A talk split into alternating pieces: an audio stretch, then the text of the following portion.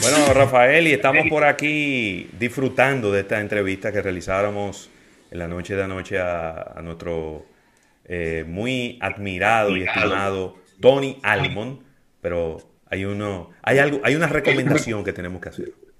Mira, Ravelo, y quiero recomendarle al público que está siempre probando bebidas nuevas y, y ajustando su paladar a estas nuevas tendencias, esta bebida caribia de los amigos de Mejía y Alcalá, una bebida en base a jengibre con un exquisito sabor, te la recomiendo bien fría y es una bebida sin alcohol, pero que puedes ligar con tu destilado favorito para generar un sabor irresistible y un, favor, un sabor distinto a lo que estás acostumbrado.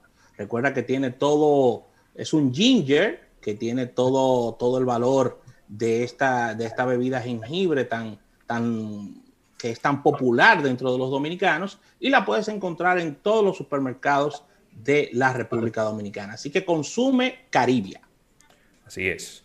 Pues nada, seguimos de inmediato con esta entrevista eh, que realizamos a Tony Albon. Tony, sabemos que, que has tenido la sapiencia con el paso del tiempo de no solo ser protagonista en el tema de la música, sino ser un analista de lo que, de lo que está pasando. Te hemos escuchado en programas, te hemos escuchado en, en muchos sitios, analizando de manera, desde tu punto de vista, pero de manera muy objetiva, de lo que ha venido ocurriendo con la música. Y esta pregunta te la va a hacer un rockero. ¿Qué ha pasado con el rock?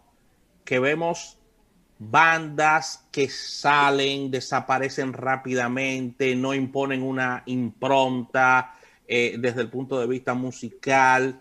Vemos que todo es tan mediático que no tenemos nuevos líderes en, en el tema musical de lo que es el rock. Claro, tenemos las grandes leyendas que hacen sus tours, que son siempre abarrotados. Por ejemplo, a ti te va muy bien con, con tu segmento de, de rock latino, rock dominicano pero estas nuevas bandas y, quizás y quizás yo viéndolo así como la, gran despedida de las grandes bandas del rock fue eh, con el grunge. Después de ahí no hemos visto eh, estas bandas que perduren en el tiempo. ¿Qué ha pasado con la música?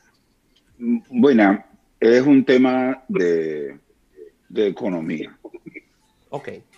Es un tema básicamente de economía. La música a lo largo de los años ha sido un vehículo para crear vínculos históricos. Tú lo, cuando tú oyes una canción, tú recuerdas dónde tú estabas, si tenías cuarto, si tenías mujer, no, si te pegaban los cuernos, todo lo que estaba alrededor. O se andaba a pie, pasando trabajo. Se andaba a pie, lo que sea. Tú lo que tú, eh, es un documento. ¿Por qué? Porque el proceso de elaborar la música, llevársela al pueblo, era un proceso curado. Curado por un productor que asignaba a la disquera o el artista para que, conociendo lo que ellos hacen y conociendo el público que va dirigido, eligiera entre un puñado de canciones que había que componer, esa va, esa va, esa va, esa va, y algo llamado AR, que decía, este va a ser un símbolo. No siempre la pegaban, pero había gente dedicada a eso. Entonces era el proceso en, la, cual las bandas, las que tenían calidad, las que querían trabajar, eh, ese era el engranaje que tenían que pasar, el colador, para hacer un producto. O sea, las canciones que tú conoces como, como, como eh, el soundtrack de tu vida fueron, fueron un proceso de curación de principio a fin. ¿Qué sucede ahora? Ese proceso de curación, si bien es cierto que te aseguraba cierto nivel de calidad para que tú siempre dijeras, me gusta o no me gusta. Ahora se ha saltado ese proceso de curación. Eso quiere decir que ahora se hace la música más rápido, es más barato. Sí. Entonces, cuando un proceso es más barato de hacer, obviamente aumenta la producción. Entonces, si algo es fácil de hacer y aumenta la, la, producción más allá de la demanda, lo que baja es el precio. Y cuando, y cuando hablamos de precio, hablamos de la calidad y de lo que se ofrece pero aumenta la percepción masiva de que eso es lo que hay que hacer. Entonces, para que eso, para que eso vuelva a caer cuando ya hay un sustento económico de, que esto me sale barato y lo vendo al precio de algo que usualmente, usualmente era caro y lo vendo carísimo y ahora todavía lo vendo carísimo, ahora me sale mucho más barato. Mientras, mientras el público, que no tiene forma de hacerlo solo, no salga de ese círculo de consumir eso que es barato. O sea, ¿qué hablo? Te pongo un ejemplo de comida, que siempre lo hago la gente, el gringo de por esta área vive hablando maravillas de su pizza. Sí. En la pizza de Nueva York, wow, la pizza de Nueva York. Pero la pizza de Nueva York es fácil de hacer. Entonces, cada gente de cada barrio de Nueva York tiene un lugar de pizza que dice que es la mejor pizza del mundo, cuando no, ido, no han ido ni a Italia, ni a Argentina. Así mismo. Pero dicen, es la mejor pizza del mundo. Oh, sí. Pero eso es, eso es fácil de hacer. Ahora, si a ti te gusta la comida de verdad,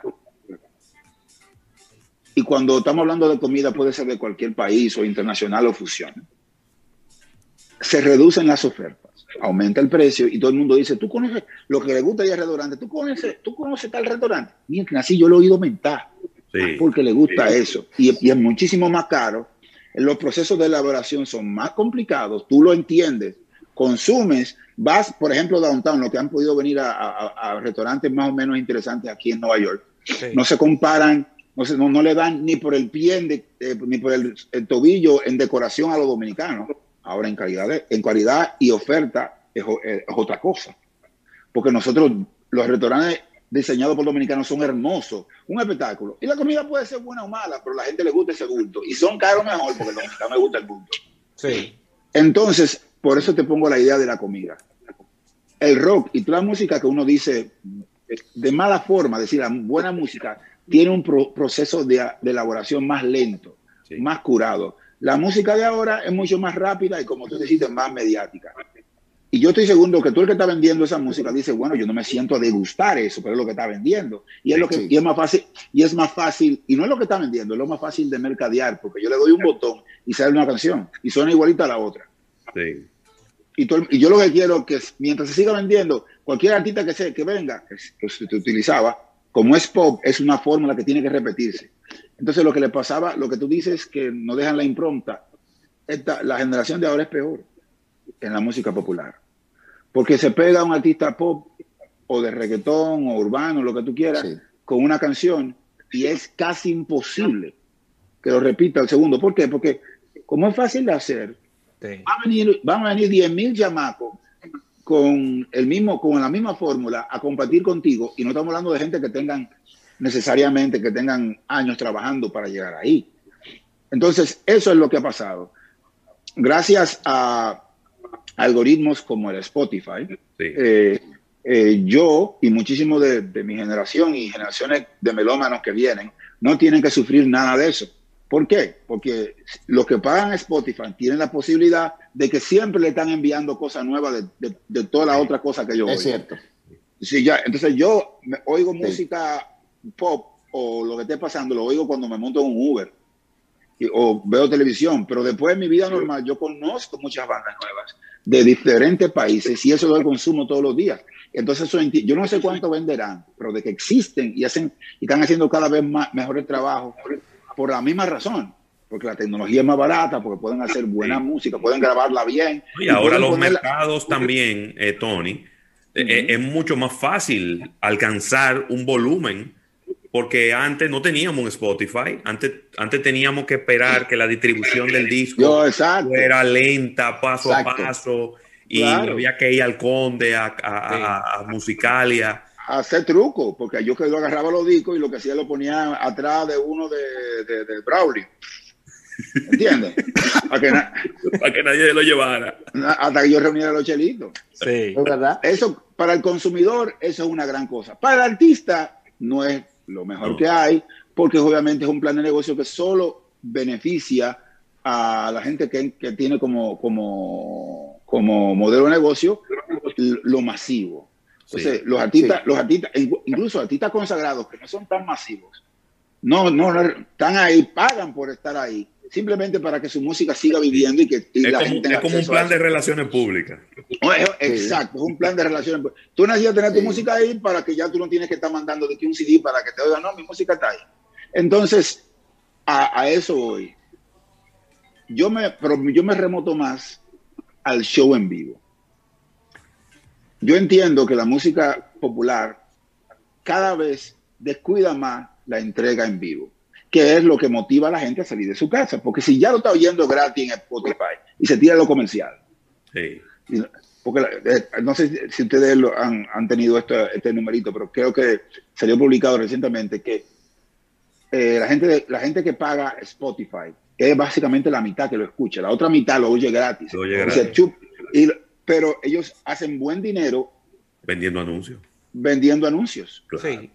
sí. Entonces, entonces, tomando en cuenta eso, mientras la oferta en vivo sea eh, atractiva, la gente va a salir de su casa a verlo. Si no, si es para verlo, la tengo gratis en, Spotify o en YouTube, Music o lo que sea. O sea, yo tú tienes que sacarme de mi casa y darme algo chévere. Y dudo que se mantenga en el tiempo un show con un DJ y un tigre con una mano agarrada, que yo cuánto, que yo No, exacto. Eso no va como atractivo. Se le van a acabar los insultos. Se le van a acabar los insultos y la, y la tiradera, la cosa. Claro. va, a llegar un punto, va a llegar un punto en donde ya no va a ser tan atractivo. Yo espero, ¿verdad? Le, pido a Dios.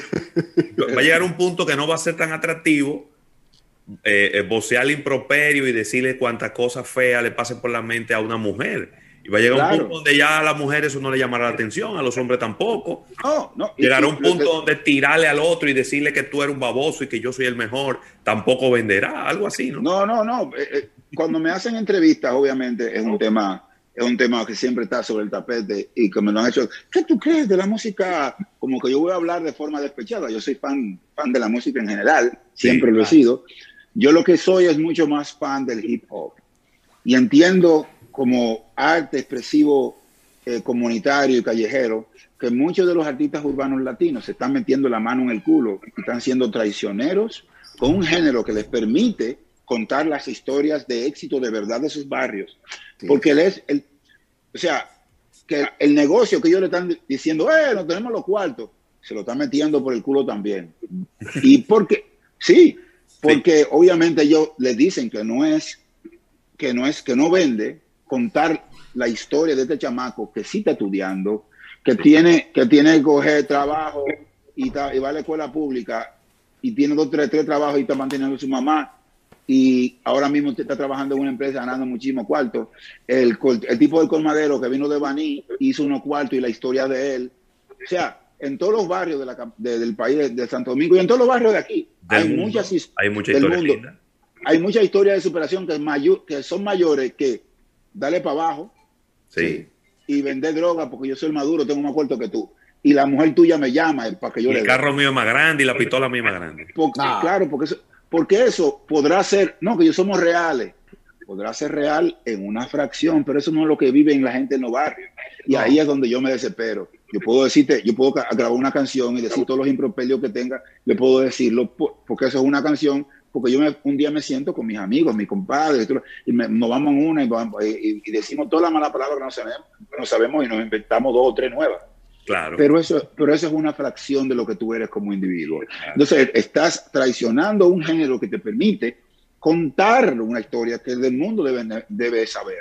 Entonces, están dejando que una industria dice, mira, tú lo que tienes repetido, sí, porque estoy buscando un Michelito. Entiendo. Pero yo no, no puedo verte ni sincero, ni te, ni, te, puedo ver como artista. No puedo. Yo quisiera, y, y el, el problema no es solo yo, sino que tengo muchos otros artistas que a lo mejor tienen menos eh, sonido que lo hacen. Y yo que hago se me paran los pelitos cuando oigo historias así, pues yo nací y crecí en un barrio de la capital llamado Herrera. Estaba al lado de donde estaba un aeropuerto, el aeropuerto de Herrera, que ya generaciones se olvidan, que, estaba, que la, la, ciudad creció alrededor de eso y luego lo, muda, lo mudaron para el, el Higüero. Pero eso es lo que pasa. Espero, porque sigue pasando en un nivel, digamos, underground, underground, que las historias urbanas sean cada vez más sinceras, que no hablen solamente de darle para abajo, amor y darle para amor y darle para abajo.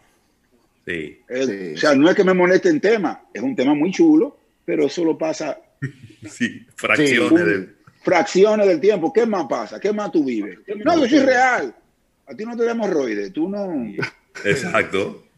Nunca te dio así Nunca, nunca, nunca te, te cortaron la tarjeta porque cuéntame un cuento así para yo sé, saber que tú eres igual que yo y que tú te superaste, pero yo no te oigo que tú eres igual que yo. Tú lo que tú me estás diciendo en mi cara es que tú tienes más cuarto que yo. Hasta yo lo sé. Sí, claro, no me hay que ver el carro, ¿verdad? No me hay que ver el carro. mira, que te presten ese carro es más de lo que tengo yo. Exacto. Que te presten ese carro para ese video ya tú tienes más que yo. Sí. Tony, hay una pregunta. Eh, quiero, que no quiero que se me vaya a, a, pasar el tiempo sin preguntarte. Y no tiene que ser una respuesta demasiado, muy, muy, muy quizá complicada, aunque no sé qué tan, para, para, ti puede ser un tema quizá un poco sensible.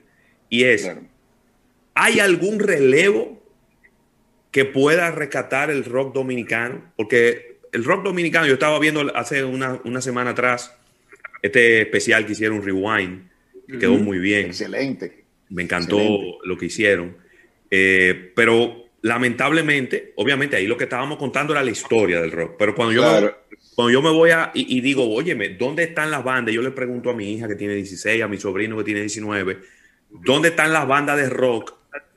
Eh, y oigo la remembranza de las Olimpiadas, y, pero nada de eso se está haciendo ahora mismo. ¿Hay posibilidad, hay, hay algún grupo de jóvenes que se vea que, que, va en esa dirección como de rescatar un poco el rock dominicano? Mira, que desgraciadamente la pregunta es un poquito más complicada. La respuesta es un poquito más complicada que... Mira, qué bueno que mencionaste lo, de lo, del rewind. Los productores de rewind son personas de esa generación que viven y son, como mucha gente, piensan que esa etapa que vivieron fue la etapa dorada.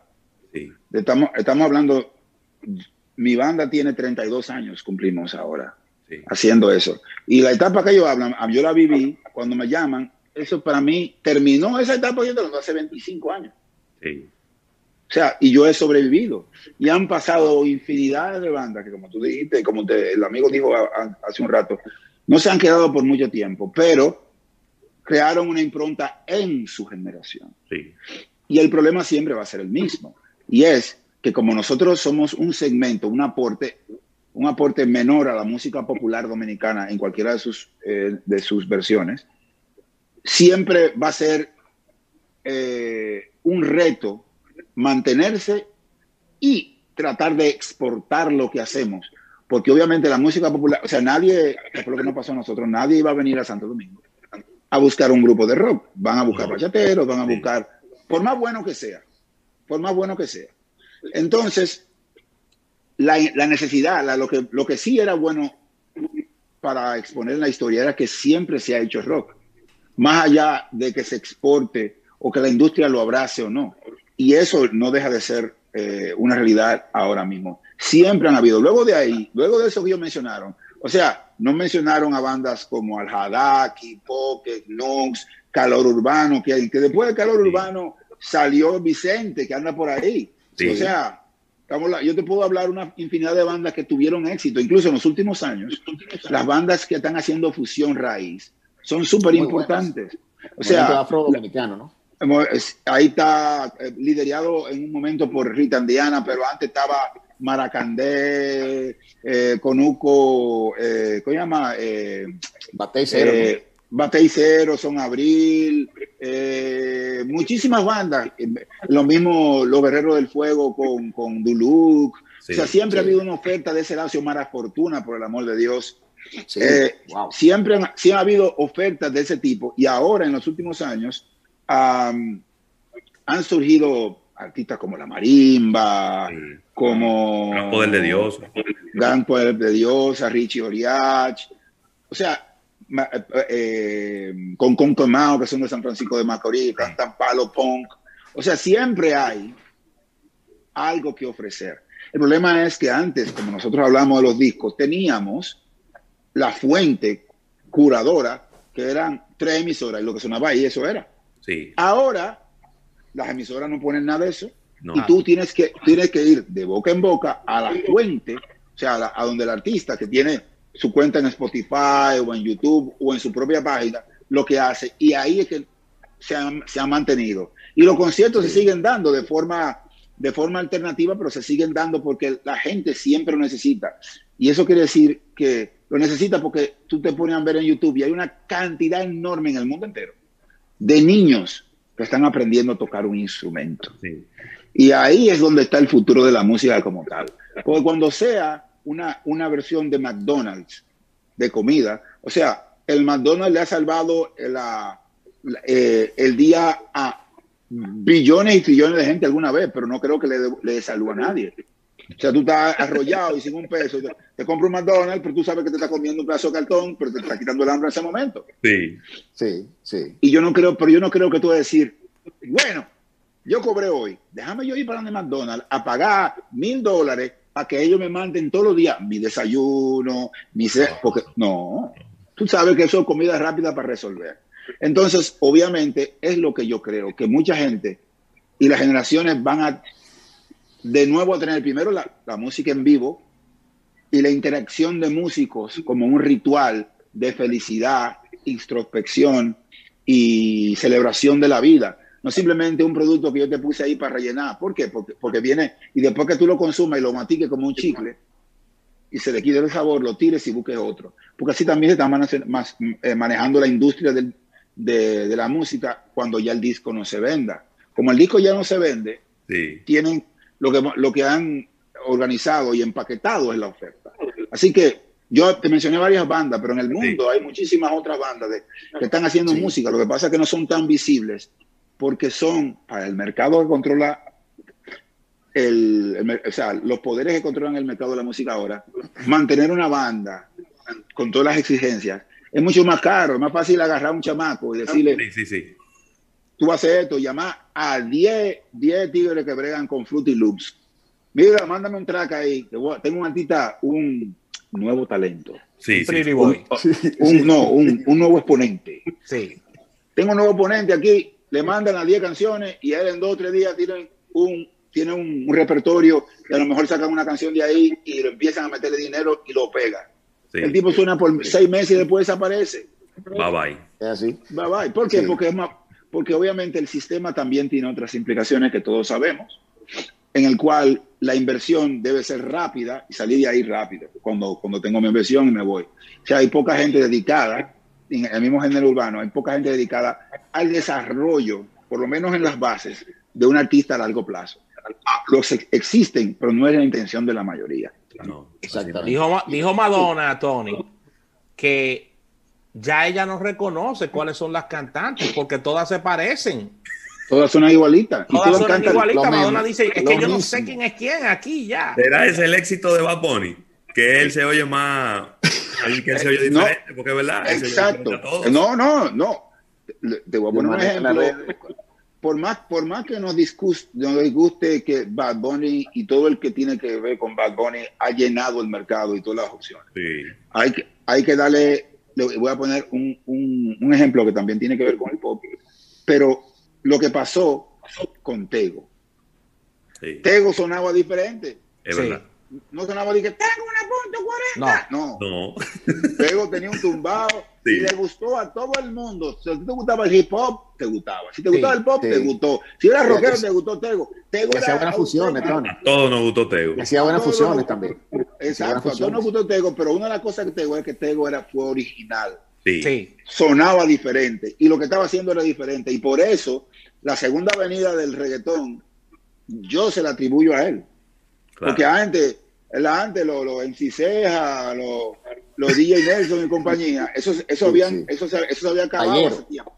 Claro. Ayer, eso se había acabado hasta que Tego, a principios del siglo, vino con esta propuesta y abrió las posibilidades de un género, o sea, y él no era reggaetonero, él, era un disco de rap con todas las opciones que un puertorriqueño podía sí, darle, claro. en términos melódicos, rítmicos, no, con sí. todas las ofertas y obviamente con un sello personal, que eso es lo que hizo Bad Bunny. Bad Bunny suena como él y después todo el mundo empieza a querer sonar como él. Quiere, quiere sonar como él, como que como se está dando un derrame cerebral.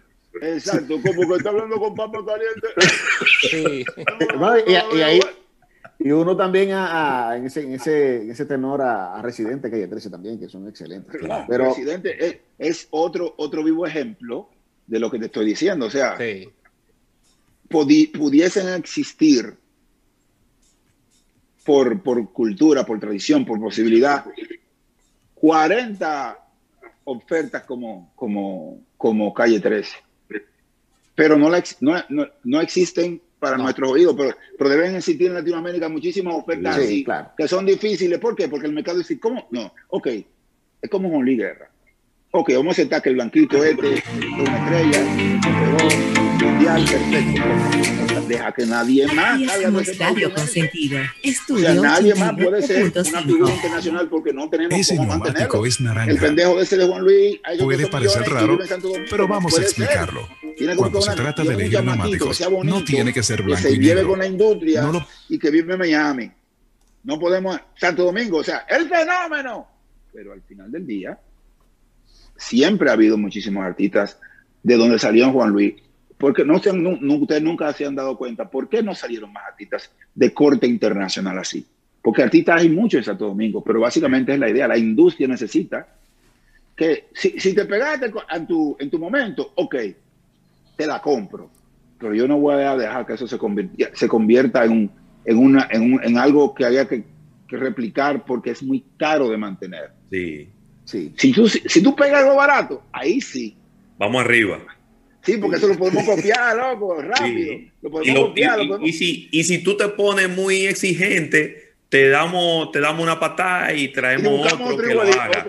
que lo haga. Que con Juan Luis no lo puede hacer, ¿no? No lo puede hacer. Exigente, tengo que pagarte lo que tú vales. Exacto. Y, pues, y, él te puede, y, él te puede, no, yo te puedo decir, no, yo hago esto. Si tú no lo quieres coger, yo lamento. Pues, yo lo pago, yo te lo pago, yo te lo pago, yo te lo pago. Entonces, por eso es que porque las, por eso es que las figuras más prominentes de un de, de un país, eh, pues nosotros que porque por ejemplo la bachata es, es de factura nuestra, nosotros tenemos un solo imponente de corte internacional de la bachata. Para que lo sepa.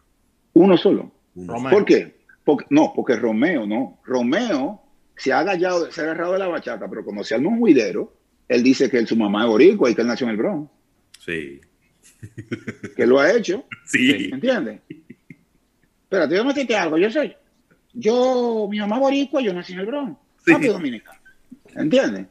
Él puede decir eso siempre, pero mientras tanto, dominicano, es una gira para allá. Mientras le está yendo bien con la bachata, tanto Mientras le está yendo bien, y, y, no le quito el talento enorme que tiene y el éxito que hay que respetárselo. Pero te quiero decir, ¿cómo es posible que un chamaco de Nueva York, con ningún tipo de necesidad de meterse a bachatero, que sonaba malísimo desde el principio, se convierte en la segunda figura más importante de un género que se produce en el Caribe? Sí. Increíble. O sea, es, porque la estructura que lo catapultó estaba en los Estados Unidos. Muy fuerte. Claro. Y cualquier otra, y, pero solamente hay dos quiso Prince Royce hacer algo y la bachata se pegó, pero nunca ha habido, nunca ha habido otra, no podemos sacar a mucha gente que quieran pegarse porque el dominicano, el dominicano, eh, si bien es cierto, que eso me lo han dicho a nivel de la industria, la música dominicana tiene, tanto, tiene tanta alegría, porque música de la cintura para abajo, y nuestro blues, que es la bachata, usualmente de la cadera para arriba, de la cintura para arriba. Entonces, o sea, que te pone en sentimiento, no que te ponga a pensar entonces, nosotros como consumidores somos muy complicados. Sí.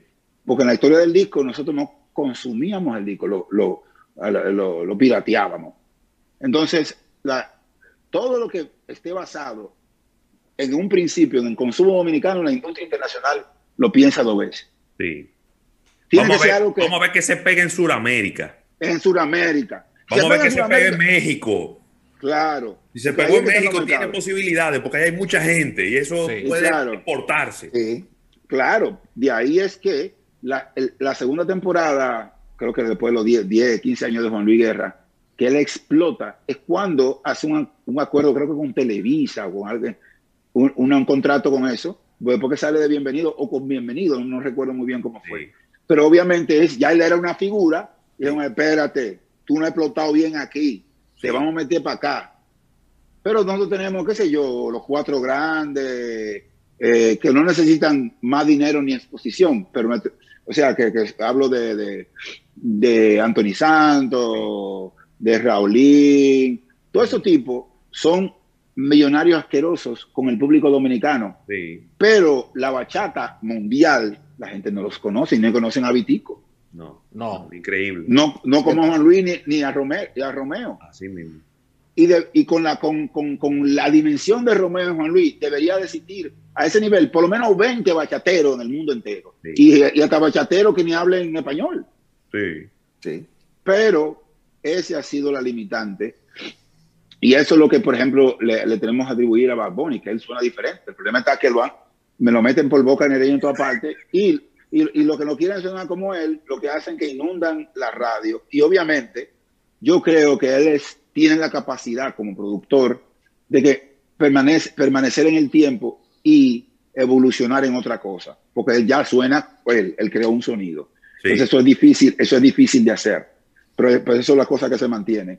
Por lo demás, la música, eh, entiendo, entiendo que debe ir evolucionando como lo que fue siempre gente que toca un instrumento, se juntan y hay una simbiosis de todos sus conocimientos y sentimientos y luego que eso está bien cocinadito, llevamos esa fiesta de traje a un evento. Sí, buenísimo. Bueno, de verdad que Tony, eh, ha sido súper interesante esta, esta conversación que hemos tenido con, con, con Tony Almond. Eh, Víctor, y hemos abusado de su tiempo, le dijimos 20 minutos, llevamos como 40 y pico. Oh, sí. ¿Cuántos minutos Se tornó, sí, bastante interesante conversar con Tony eh, sobre eh, sus, opiniones que muy acertadas y, particulares también, pero de verdad que bastante interesante compartir con, con, Tony el día de hoy y, y, bueno, y hablar precisamente de, aparte de la realidad que vivimos con, con, con este pasado año y todavía con lo que iniciamos en este, con, con este escenario de pandemia todavía, pero es bueno saber ese tipo de opinión con los protagonistas del escenario. Como está. Excelente.